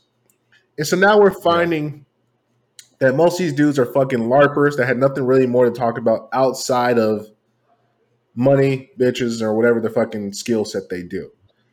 Mm-hmm. And you're starting to see how can I put it? It's like it's like a locker room. Like I think people forget that we're all kind of trapped in this space together. So you're kind of talking to the same people, and everybody's starting to see inconsistencies, and you're starting to see a lot yes. of fuckery going on. Yeah. And so now it's funny because now you're seeing guys that were never on. They're kind of jumping in. and They're seeing like, "Yo, what the fuck is this?" And now right. we're starting to see the collapse where all the grifting, where everybody's kind of stuck at home, they're all getting hyped off the making money off the internet thing, and life is kind of coming back to where it was. We we reached the precipice probably during that um yeah, during this pandemic, like in 2020, like like maybe for like a six month period was like the glory age where there was a hell of engagement. People were having fun. We were seeing, but now it's like it's evolving into guys who are just larping and people who are pissed off talking shit on Twitter. Guys who are, um, I don't know. It's just it's a shit show now. No, it is. I mean, I, I remember. I, I, guess I got kind of pulled in for this crypto bull run. You know, kind of like late twenty twenty going into twenty twenty one, and I kind of got pulled into it. And like, I find all these like cast of characters or whatever, and it was like everything worked. Any coin you aped in, you aped into was like mooning, and like you know, it was all this crazy. And I had like adventures in crypto, and it's like of course we all have our stories of like we could have done all we could have made these trades and made so much money and be so rich and like it didn't work out but hopefully you did something but there was a lot yeah there is a lot of that and yeah so now what's happened is these guys that have been around for a while have a body of work. and so like whenever whenever they're being inconsistent or they're people can like they're like, hey, wait a second, like, you know, what's the deal here? And what I would tell you is it has gotten a lot more negative and like cutthroat and like people like uh I think it's the thing about about money Twitter or crypto Twitter is there's a lot of like bitching and moaning and whining and crying like a baby. It's pathetic. I mean, it just it, it drives me nuts. it's like, dude, and some of these guys are still filthy rich. Like, yeah. oh god, like I just I'm so down so bad on this coin. I'm like, dude, shut the fuck up. You know, you're worth seven figures, eight figures. Like nobody feels sorry for you. And no other environment could you ever make that kind of money. I mean, it's like I've been an entrepreneur for like 10 years and done a startup and raised $3 million and had to like go through heaven and hell and ups and downs and fits and starts and all this shit to like build a product and like a traditional business and raising money and a cap table and trying to like preserve your investor equity, you know, so you don't get diluted down to nothing. And like, that's how a lot of, tra- that's how traditional businesses work. I mean, it like it's, you know, you raise money, you put all your own money in, then you try to go get some from friends and family if you can. Then you got to go to angels and pitch angels and VCs and whatever. And it's a really hard road. And you see these guys that are just jumping in these coins, they make all this money. It's really like lottery tickets. It really is. And it and it's like, guys, this is just not how the real world works. Like, and I'm not a hater. Right. Like, congratulations if you figured it out. Like, I'm, but don't fucking bitch and complain and, mo- and and whine about it to us. You know, like, don't cry and and and expect us to feel sorry for you that you know you lost a little bit of money when someone like you in any other day and age would never have this kind of money. Yeah, and we also have to remember we're dealing with a lot of like young twenty year olds. See, I, yeah, uh, some of those guys are a little bit older, so we remember the times yeah. where like like you have to work a shitty job, save up, then try to invest that money, figure out a skill. Like there was a process. So like this, like a lot of people are saying, oh, you can make a million dollars, fucking make hundred, uh, whatever, ten k, all this particular type of money you can make within like six months. So yeah, you probably could, but realistically, if we're really looking at it from like an actual like life standpoint, the real timetable is probably five to ten years. You're gonna go through a lot of fucking hell to get to where you want to fucking get to. Yes. Yes. And see, we're dealing with a lot of 20 year olds who just got rich quick. Either and here's the other thing: we don't know. That's and that's, that's the thing with the LARPing. We don't know exactly how much money people have. So people just throw out these numbers. They throw out these figures. They're taking pictures of Lambos. They're going to clubs in Miami. We don't know exactly what's real or what's not true. So no. it's, it's a lot of fuckery and I understand some of the anger that is coming from older guys. Like, dude, you're leading these young dudes into a bullshit ass dream that's not real. Don't quit your job and just try to go full time fucking entrepreneur if you don't know what you're doing. Like, stay your job, keep your money, put that money into something, build, and then when you think you got something sustainable, then kind of try to venture off and take your chance on mm-hmm. yourself. Mm-hmm. But yeah, we just got a lot of fucking bullshit advice being uh, peddled out for PDFs and Gumroads, and a lot of people just yeah, it's a lot of fuckery. And I felt yeah, there is. I mean, it, it, yeah, it is. It, yeah, it, it's something that um, you know some of these characters, like some of these guys, I'm like, God, they're they're really annoying. But at the same time, it's like these are also a lot. There's also a lot of really smart guys that saw something. Like some of them got in. Like we've got one guy here in Miami that's in our our group that gets together every now and then, and he's like 22 years old he put a bunch of money in Bitcoin. I say a bunch, it wasn't a lot, but it was for him, it was a lot at the time when he was like, you know, 16 years old. This is like back in like 2016, 2017. And he's done really well with it. But I mean, everybody in his family was giving him shit about it. Like, you're stupid. What are you doing? Like, I mean, and he went through like, you know, the, the a long bear market. I mean, he's been through a lot of shit. So it's like, I respect those guys. And I, I actually side with with them maybe a little bit more than I do like the boomers because the boomers are just like, why do we need crypto? Why do we need Bitcoin? And it's like you try to explain it, and they're like, eh, I don't really get it. Like the dollar's fine. Like I don't really. I'm like, well, guys, young men are always like the the bellwether.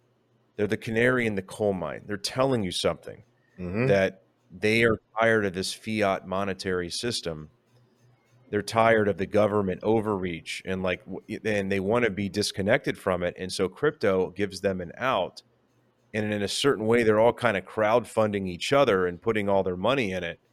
And I like that, and I'm more prone to side with that, and and like seeing those guys make money and have generational wealth, than I am to say like you know side with the boomers that say this is all bullshit and it's a scam and it's a Ponzi and these right. young guys shouldn't be making. You know what I mean? Are you with me on this? Yeah, I, I, agree. Like it takes some balls, but that's the thing. At the end of the day, it's like it's funny how you see people say, um, "Well, I know how to read the charts. I can do this forex and all this stuff." It's like, okay, just be honest with you. You're taking a fucking. You're taking a bet. You don't know how the fuck this shit can play. I can crash tomorrow. Exactly. So it's just funny yeah. when they they try to talk as if they created or built this thing. It's like, dude you didn't invent Bitcoin. You didn't invent something of value. You kind of just took your money, do a Hail Mary, it paid off. And dude, congrats to you. But I, I think Brute de Force or somebody had a fucking a great saying is the worst thing that a nerd can do is get rich without actually oh, going yeah. through the um, the fucking trials and tribulations of getting rich. Yeah, I, I, agree because then they, you know, and, and that's the you need to strive. I mean, look, most successful entrepreneurs are in the early to mid 40s when they really start to kick it into you know into high gear. And so this whole idea of being like a Mark Zuckerberg or a boy wonder or like a crypto, you know, savant and like you make all this money at an early age, that's a very rare thing and it's not normal. And the problem is, and I actually have seen this, I know some people that did well early on in life, like early in their 20s into their early 30s. And what happens is a lot of times they just they honestly just get lucky, like they're first mover or they're in the right industry or they have the right connections. And so they they do really well, they make a lot of money and they think, "Well, I'm just smarter than everybody. I'm just mm. better than everybody else. This is me, god damn it." You know, and and they start developing like vices and foibles and they start like making mistakes and getting in bad relationships and addiction these things that start to kind of pile up and then all of a sudden things aren't going as well. And they start losing that luster. They start losing that that that luck that they had that that good energy. And they they can't ever get it back again. Yeah. They can't get it. It's too late. Like they can't go back to where they were because they had these habits that were ingrained because they thought they were so much smarter. And then when it doesn't work out they can't really pull back and say wait a second i got to honestly look at how this worked out for me and realize i'm doing these things that are wrong and then maybe I was fortunate and in a good situation and I need to like take like understand that it's not just that I'm great and I need to do a better job. That's that's almost impossible for them to do, man. Couldn't agree more. There's there's something to be said about being broke and just going through life broke in your 20s, dude, because you build this certain amount of resiliency where even if you like if you took everything away from me right now, like, all right, well, start from square one, let's figure out the game again. But it's like if you hit a if you hit a lick very early on and you live your twenties just coasting off that first lick you had, when you hit thirty, you don't have that same grit. There's a certain amount of I don't I can't explain. It. It's like sauce. There's something that you get built in you just from experiences, learning through life. Because I look at money. Money is like this uh, insulator, and the more money you have, the less the outside world affects you. But if you make all your money early on and you kind of live this carefree life, eventually that money's going to dwindle because inflation is going to eat it up and just natural spending and depending what you're investing in, whatever. But as reality yeah. gets closer to you, you haven't built those layers of uh, protection that keep your mind strong. And then you're kind of fucked in your 40s and 50s because I don't know how you recover if you didn't learn the lessons in your 20s when you get to that level at your 40. You don't want to be learning 20 year old lessons at 40. Yeah, and, and I know guys that this has absolutely happened to them. Like there's one guy actually that I worked with for a while that's one of these guys that he had a father that did really well and his father kind of shepherded him and helped him and was involved in his dealings and he was a smart guy but he had a lot of like like personal vices and problems that his father kind of like kind of helped shield him from shit and whenever his father wasn't there he totally went to pieces. He just couldn't he, he, he didn't know how to operate.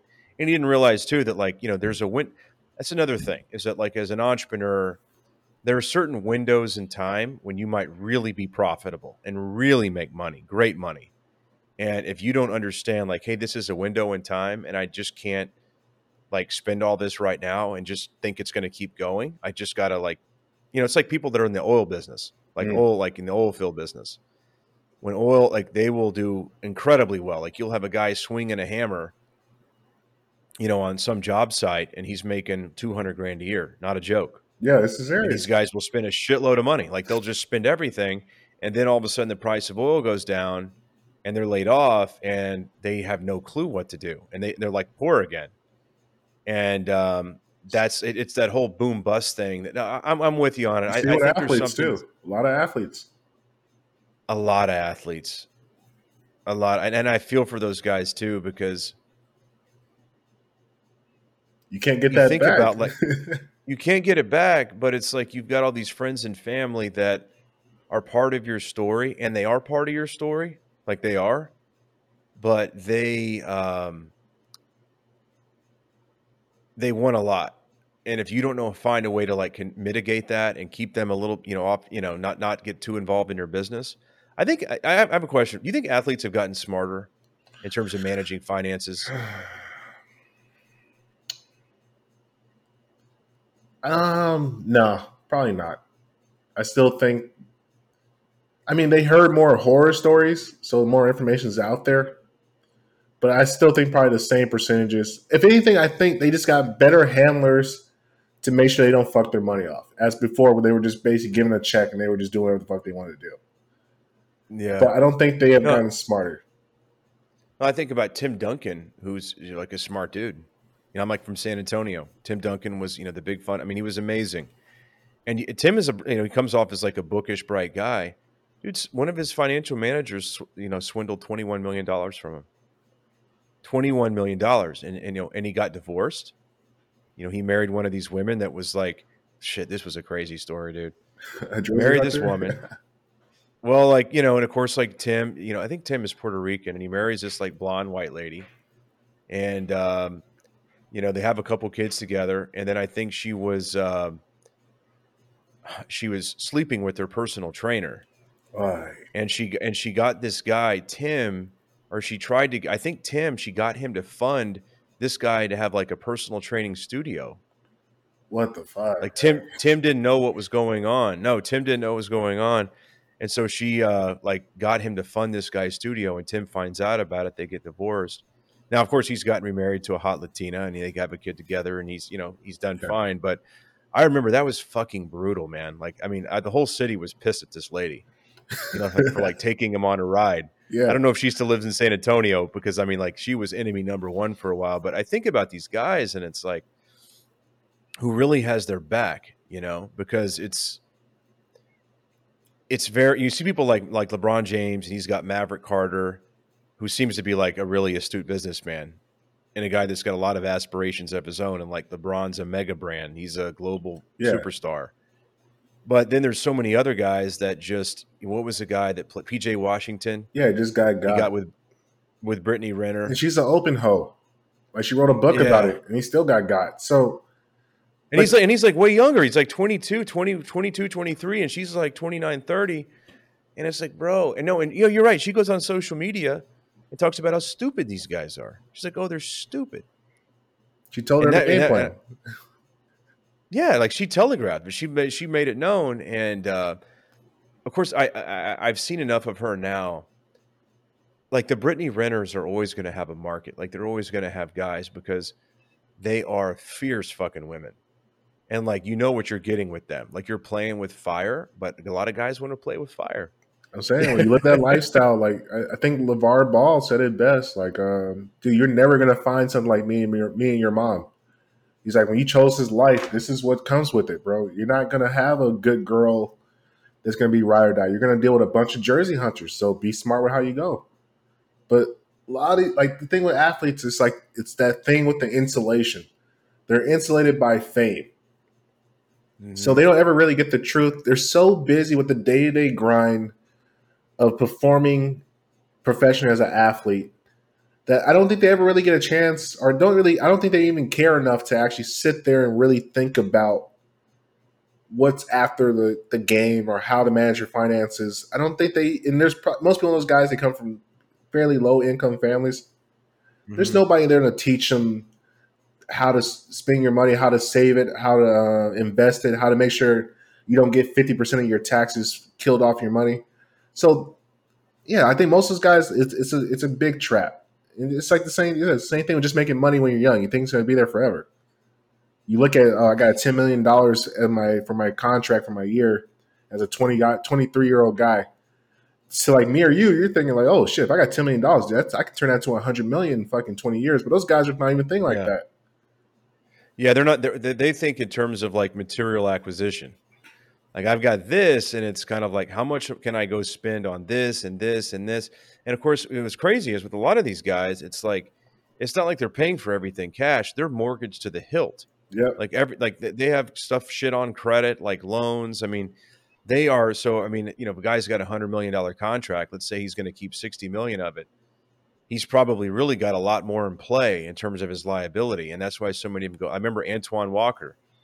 You know, I remember you know, guy played for you know Kentucky, and then he played for who like the Celtics, and I think the Hornets. Yeah, he had a pretty good career. That, yeah, yeah, he had a great you know great shooter, great scorer. I mean, a very nice guy. I mean, but he just got taken to the cleaners. I think he made like 160 million in his career, and he went bankrupt.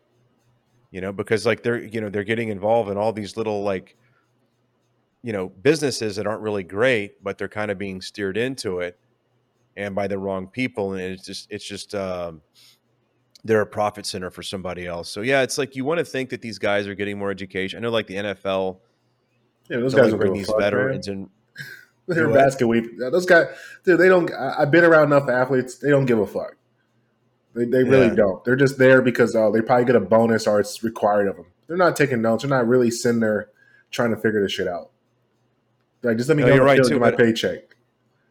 yeah, well, that's the whole thing too. That's why these guys need to get paid earlier. Like the whole idea of student athlete in college is a load of shit. And so, like now, I guess you're starting to see some of these guys get paid for their likeness, and I think that's good because they that's giving them a bigger window to capture as much money as they can while they're in their athletic prime, instead of it's just like the universities profiting. So that's like something I see as a, as a positive. Yeah, because they're not going to be like studying like no. They're not going to, they're, yeah, they're not going to be doctors or lawyers or anything like that. And why would they want to be? Why? The doctors and lawyers would much rather be them when they're like 18 or 19. exactly, dude. Makes no logic. But hey, that's just yeah. the way the, the cookie crumbles, man. There's trade offs for everything. yeah. All right. So listen. So let's let's let's let's run through a couple more here. I know yeah. it's getting a little late. Um, so what would you tell the 16 year old me? 16 year old me. So if I'm looking at yeah. year old me, I tell this dude, look, fuck football, maybe go into wrestling, play tennis, play golf, and learn how to code and learn emails, learn how to write. And your fucking yeah. future is set. You don't have to worry about a fucking thing after that. And then I'll also tell like, look, build your mind and take a lot more chances yeah, that's what I would tell all young dudes. Take way more fucking chances. All those shit that you think is really crazy, not that crazy in hindsight when you get older. Just don't do anything that's going to put you in prison or put you in jail for long terms. But take every fucking uh, chance that you can get at any any opportunity you can do it because that youthful energy, you really don't understand how precious it is. Once till like once you get about yeah like 27, 28, 30, like my energy levels are high but it's not like fucking 22, 23 where like I can be fucked up the oh, entire dude. night. Yeah, and you're still good to go. no, that's that's what's happening. No, that's that's the cruel, cruel trade off. Is that like a couple of things with age? When you're younger, you have all this energy. Your metabolism's through the roof. You can get drunk as a skunk and you know barely have a hangover the next day and go do it all over again. Um, but as you get older, you get like more refined. Like your palate opens up. You, you get like more flavors. There's more things that you kind of can really enjoy. Um, but there's something too. To, it's like you know, when you're young, um, you're robust. You can make all these mistakes. You can come back from it. You don't have any experience, so you're going to make more mistakes. When you get older, you got the experience, but you can't make all the errors. Like that's one thing. You know, I, I've come to realize you're you know you're 38 years old it's like you know that's still very young in a relative sense but when you have that energy like i was like a ball of dude when i was like really all throughout my my teens and in my 20s i just had a shit ton of energy. And, but then when you start to no but then you start to realize like hey this and, and and then when you get in your 30s you start to recover my you start to realize my recovery is way different. Like I just don't recover the same way. Like I've got more kind of like aches and pains and things like that that you didn't you you know that you it just takes longer to kind of get back to where you were. That's the major thing is recovery, I think. Definitely. So oh definitely yeah. Tell my young guy, uh yeah, get into art, learn how to draw, learn how to play piano, learn different skills. They're like these artistic skills because that is going to be heavily favored in the future because there's not going to be a yeah. Because like it, it, sounds crazy, yeah. But if you have ten years and be able to draw, that's a way you can make money no matter what. You can always either go to 3D oh, yeah. graphing, like yeah. I would just say make sure you learn artistic skills. Don't worry so much about academics. I'll, I'll, I'll probably tell myself don't even go to college, or if you do go to college, just drop in a different like don't even go to don't actually apply or go into a college just go into a class and just listen for a year instead of right out of high school just go into a class go listen to what they talk about in college and see if that's really for you don't just throw your whole entire life into that all right so that that leads into the, the next thing we were going to discuss which is observation is greater than action yeah is that what you're talking about right there like observe, take an account for like the lay of the land before you just jump right in? Yeah. See, I think another that's one of those things that we we kind of fuck up as humans, and I think as we get older, we understand how much valuable observation is. Like if you look at like a tree, a tree never moves. A tree sits in the same spot, but if you look at that tree rings where you cut it down, it can tell you every single thing that happened within that area for its entire life. Mm-hmm. But if you're always constantly moving, you're constantly doing shit, it's like, yeah, you're gathering experience, but you never let that shit internally sit. You never get a chance to let it stew in you and really make sense. So if you're always like one of the things, like especially with college, like I'll always recommend for every kid, don't just go to college right out of high school. Take a year and just kind of just fuck around and see what's going on in life. See what you like, see what you do. Hop into a college classroom. Because I think like just as humans, we take everything so much from day to day that we rarely actually sit down and just like just sit around and just look. Look at things, walk mm-hmm. around, look at the park, look at people, and just observe because you'll save yourself a lot more time in the long run. Like if you think about like a like a chess game, yeah, you can get a lot more no, out of chess games if you're just not moving all the time. If you're actually like look at the board. Yeah, I think I think that's a that's a that's a really good piece of advice. Like people, they do you learn from other people's mistakes, you know. And I think that whole thing about taking a year off before you go to college is huge, man. A lot of people that I remember reading about Huey Lewis in the news, and Huey Lewis was talking about how I think he took a semester off from college and never went back. Like he went traveling and backpacking in Europe and playing music, and he realized like this is better. This is a better road for me and he says, you know, he was going to Cornell. I mean, he was going to, you know, top tier college, and he just thought, no, I'm going to do that. I, I, think today there's all these uh, these the unconventional paths are going to lead to much greater success than going the conventional route. Um, and people just need to be willing to take that step, you know, because it's like, you know, we think you know we live in this whole base sphere, and we think that there's a lot of people that are, you know, maybe more risk, you know, risk tolerant. But man, there's more people enrolled in universities than ever. Um, True. All right, so let's go to this one. I want to hear your views on the misnomer of psychedelics. Yeah, so uh, I've noticed on the TL a lot of people give psychedelics a bad rap, and what I've discovered just from my, my experimentation, I got, geez, because I got about at least 300 DMT trips, and I logged like in That's a journal. nuts, bro. Yeah, dude, because I went I'm not gonna say I want. I had two night. I had two nights with ayahuasca, by the way. Oh, dude, that's brutal.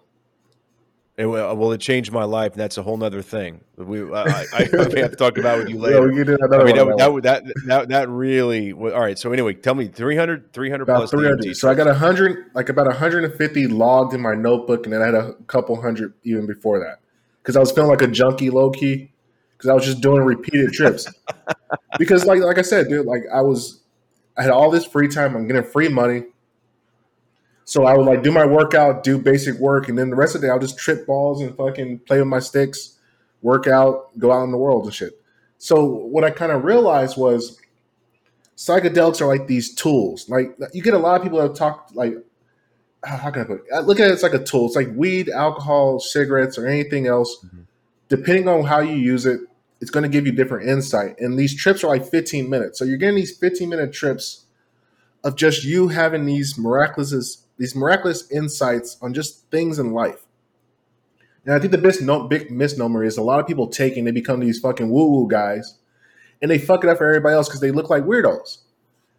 But yeah, like some might like like with the maces, all these things. Like I, I would do DMT and then spin the mace, swing it, and I started to get these different insights, like how the body works. I can feel my fibers in the body, and I started to notice like it's just a state of mind that's a little bit different. Like gets you a, a, little bit different from a break of reality. So you can realize like, hey, this thing that I'm existing in, yeah, it, it's real, but there's other shit outside, and, and it it's very freeing because you realize like this is not the end all be all. There's going to be more to this after I'm gone, but I started to have way more fun in life. I didn't get so caught up in the day to day. I realized like, dude, whatever's going to happen is going to happen. Just be slowly progressing. Man, it changed. I'm with you. I mean, for me, it was like I, I went to other dimensions, other universes, and it was like you know I had a shamanic death, you know, experience where I like I I thought I was dying, like I was my I was that was it for me. I was crossing over, and it went on for a while, and it was it's something that you know, they say Iowa one night of ayahuasca is ten years of therapy and I, I didn't. I was like, how can that even be possible? But it is because I, I don't have any need for that now. Um, the insights that I have to this day, and this was back in November 2016 when I did it, it just stays with you forever, man. And it, you don't have those same fears. And one thing you talk about was, you know, like swinging the mace. Whenever I got back to the States, I did this overseas, but I got back to the States. And I remember for about three or four weeks, when I got back, my brain was like rewired. Like I could feel. I actually, this is I haven't talked. I'm going to do a whole video on this, but I felt like a, an electrical pulse Dude, going through same my, thing, like a little like my brain.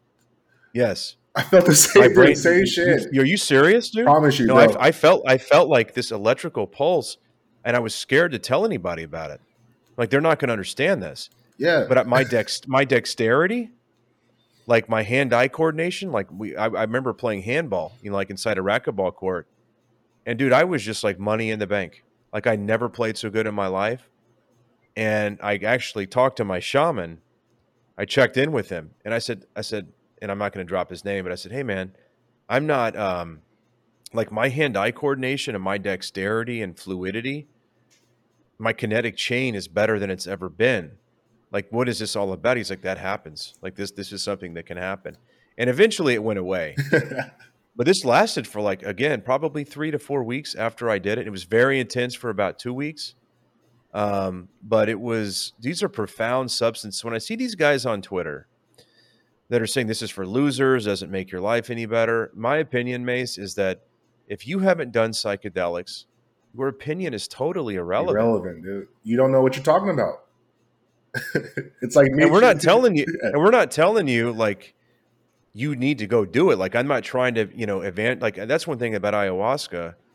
I don't try to sell the shit to anybody because i know how powerful it is how traumatic it can be how power and it, it can be the best thing ever it can be the worst thing ever. It can be a combination of both. But i'm not going to go sell it to you as in everybody should do this because it's the way and I, I don't do that because it's actually for not a lot of people yeah, it's for a select group. You know what I mean? I think like especially the first time, there's like a cleansing aspect where it purges you of the fucking the bullshit, the re, all the shit that you ever thought that was even possible, all the things you thought were constraints of reality.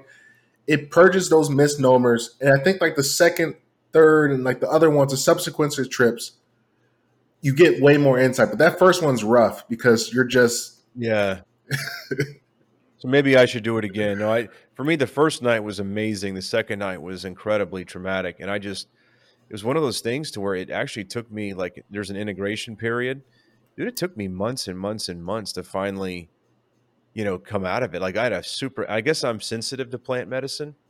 That's something I kind of I, I've learned too. Is that you know some people are just more robust in how they can handle these things, and for me it was like the experience of a lifetime. Really, and it's no, it's unexplainable. Yeah, I, you can't explain it. I don't. yeah, I can't. And it's like I'm gonna do again. I'm gonna do a long form video and talk about everything that happened because you know everybody's experience is unique, but at the same time, there are these themes that run through someone that's had like a DMT ayahuasca experience, no doubt about it. Um, and it's good to chronicle it and talk about it. But um, yeah, it, it's just uh, it, it, people that haven't experienced it or open to the conversation, like it's done you a world of good. It's expanded your mind and your horizons, and you're doing things you might not have done. You're more creative. Like there's all these things. You're more like you know, if you died tomorrow, you know, you you might be okay with it. And I kind of feel the same way. It's like I who knows what's going to happen, but I don't think it ends here. I think it keeps going. I got theories and, on that, but we have to say that for another time, dude. yeah, but it's kind of like I. But I just, I, after having that experience. But anyway, um, it's not for everybody. But um, I, I just, I just don't want to hear people that haven't ever done it. That because you know my family, like I remember telling them about what happened, and they were like, uh, you know, I'm like, all right, dude, like we can't. I can't discuss this with you. you are not even open minded enough to even comprehend what I'm trying to explain. Yeah. To well, they see you as a tripper. Yeah. Yeah. you get this, this bad misnomer. Yeah, this, this this is not just tripping, guys. No way. no, dude, it's it's. I don't even think it's a drug, dude. It's like a portal to some fucking other I agree. thing. Yeah, I don't even know. I wouldn't even classify it because you don't exist anymore. You are gone. It's like just yeah, your exactly. pure energy. Yeah, you're just pure energy, kind of just exploring the universe for a minute. All right, so listen, we've we've yeah. uh, let's go. Let's we'll we'll wrap it up um, with the topic of no country for basemen. Yeah, dude. So um, as as the internet, ah, I, I started thinking about this. This came from one of my trips. As the internet begins to become more pungent through the rest of the, the world, eventually there becomes this homogenization of human beings where we all have this giant group think of the same culture. And all the outliers, all the base guys who kind of operate in reality. I mean, you can maybe go to like another country, maybe go live in these third world countries, but at the end of the day, at a certain point, unless you're fighting to keep the internet and keep other cultures out of your thing, we're going to eventually end up with just a giant America around the fucking planet. Yeah. And at that we point, call that glo- global homo, right? Yeah, like global, yeah, you know, so you know, global homogenous. It's not if people think oh it means homo, it doesn't mean homosexual. It means homogenized culture. Like exactly. everything, there's a sameness to everything, right? Yeah, and I think that yeah, as more food and life becomes easier to live for everybody, the natural state of things like the gayness will essentially permeate through the rest of the world, and there's not going to be anywhere for you to go.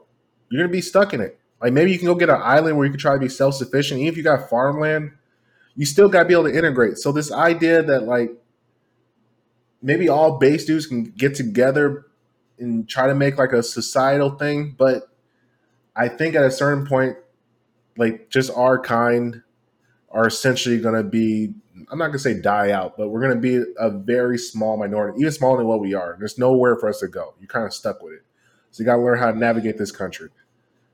Yeah, dude, I think you've uh, I think you nailed it because you know there's some of these you know nomad capitalist channel. This guy that tries to get people you know seven and eight figure entrepreneurs residency in you know, like the Caribbean or these like, you know, Central Eastern Europe or, you know, somewhere like Southeast Asia. And it's like, man, those are like, those are like culturally so different. So I think, I think what we're talking about is the world that's kind of like the developed, inhabitable world. Yeah. Places that you may want to be are all going to be, you know, kind of turn into this. And then you may have these other places that are like, you know, Kazakhstan or like Iran that, they're going to be closed off from that. I mean, maybe not. I mean, you never know. Yeah. But they might like they may res- really resist it, but they're just not places that we're going to be able to inhabit. So it kind of comes back to the original thing of, you know, we're going to have to find a way to make this shit work for us, and and we're going to have to find a way to connect with other guys and try to find a way to support each other, do get-togethers, but it is difficult. That's the one thing. It is our like base guys. Are a lot of us are loners and independent minded. Exactly. That's the problem with putting us all on one island. We wouldn't even want to be like that way around each other. That, well, that's the issue. Is that like you know uh, that that's the thing I've noticed is, and that's that's something about Twitter too. Is that you start trying to do something creative and different, and you show your head. You know, some of these guys that you thought were behind you are going to be like, "Oh man, Mace is trying to do." You know, he's actually trying to make something of this business. he's trying to make something of himself So it, it's it's kind of it's interesting how it works, but we do need to find you know I don't know exactly what it is like where we can all congregate and and know, do something together. Um, I think the biggest thing is we just got to keep you know you got to keep building your brand. I've got to keep building mine. You know, let's get see what we can do with the Based Brotherhood and bring more people into the fold, but we've got to start bringing people in. Like, cause I, I and, and I know some guys that are not like they're not Twitter guys, but they're based as hell. Right. And they just don't know other base guys and like we've got to do some kind of outreach and get people together. Yeah what do you think? Dude i agree. It's it's a tough one because like i think it all devolves into like the twitter. Like base guys are going to beat because our natural state is like competitive. So even if you put us all together yeah, yeah we're going to have fun but it's more fun to be the base guy amongst the normies so you can kind of manipulate the normies. Like it, it, it's to our advantage. Like there's no benefit to all of us coming together and living in a society unless we're gonna live like some fucking nomads hunting and shit like that. But we can extract more from the planet if we conjugate every once in a while, go back to our domains. Yes. Take resources from the normies, then come back, reconjugate, see how we can build again, and keep doing that cycle. It's almost like we're hunting normies to some degree. I think it makes sense though, because it's like you you put too many like alpha types together, and they're going to start like you know whatever. But at the same time, if you do it every now and then, like you do it, you know, maybe a couple times a year, and I think there's ways of doing it too. I, I think that, and, and, that's something that I think we should all brainstorm. Um, so do you have a group of guys in Austin or in like uh, the area that you found, can get together with? I, I found two dudes out here, two dudes that like I, I kind of semi kick it with. Like we kick it, but they're fucking busy. We're all fucking busy. Right. So I might see right. them like once a week. We might get a workout in. We'll train at the park or something like that. But yeah, it's like that's the thing with base dudes. Like they got shit to do. we can't just get around and go get brunch together. Like it's like we'll see each other maybe once a week, trade barbs, get a workout in, and go back to our fucking domains. no, that's that. That is kind of how it works. It is. It is. Getting people together is a real fucking chore, man. it, it is. is. But but we got it. We, That's why that wife is so important, man. Because dude, your base brothers, that fool's gonna have a fucking family. He's gonna be off doing some shit. So you gotta have a. Your boy's not gonna be your running mate for life. I mean, he's he's still yeah. your boy in times of war, but in times of peace, you gotta have that wife. yeah, yeah, it is. So so let's that let's let's, let's yeah. wrap it up with that because that's an that's a good one to wrap it up with. Yep, done deal, man. How do you how, how do you find that that so let's talk about a based woman. Um, how do you how do you find that kind of woman? Like how, how does that how does is it? I mean, it's not going to be on Instagram, I don't think, no, right? No, no. So how do you how do you attract that kind of woman into your life? Uh, it's it's a fluke game. You got to never be trying to what's the word? Never peacock like she's gonna either be attracted to you or not. So I walk around pretty much everywhere in Austin in gym shorts, in a hoodie. Like I'm dressed nice, I'm in shape, but I look for women who look at me first, and I don't try to dress up where I'm attracting so much attention. I want her to be like, okay, I, that guy kind of looks like I like him, and then you kind of make a play off of there. Because like my girl kind of found me. She tried to put herself in my vicinity. I just kept noticing like this bitch is still fucking always around me. What is she doing? And it's like back in college. So yeah, it's like yeah. She, she's gonna have to be attracted to you. And I, I, think most girls, for the most part, they don't know how to play that game. They don't know how to make themselves available to a guy unless he shows that he has all this wealth or he has certain shit. Yeah, I think you make a good point. Is that they kind of choose you? Like with with with my wife, I went up to her and let her know, like, hey, I think you're, you know, you're something, you know, I was into it, but she reciprocated. I mean, she true. was into it as well. You know what I mean? So it was like, and in the end, I think it was more of like, you know, she made the decision more like she's like, this is the right guy for me. That's the key you point. And, she has to make the decision in her mind that she wants to go on this ride with you. Yeah, so I had to kind of wait for her because I was like, okay, maybe she's the right one. But when she like let me know like you're the guy for me, I was like, okay, now we've got a good one. Yeah, but most guys are doing the chasing. They're trying to bring in. I try to repel as many women as possible and see which ones stick around. Yeah, but that's hard to do. you know, being like ripped and swinging around this mace in like Zilker Park. But yeah, no. yeah, but you do a little bit of peacock. You got to try to get a little bit of fun in. Yeah, yeah, you do. You do. Man, listen, I really appreciate you joining us tonight. I, I, I it's kind of long overdue, you know, but no, no um, problem, man. I enjoyed it. Thanks for like, you know, supporting me on Twitter, supporting the Based Brotherhood, and um, we'll have to do it again here before too long. And I, I tell you what, we will have, we certainly do, is uh, when I come through Texas in the next couple months, we're going to have to get together in Austin. Done deal, man. Done deal. All right, awesome, brother. We appreciate you.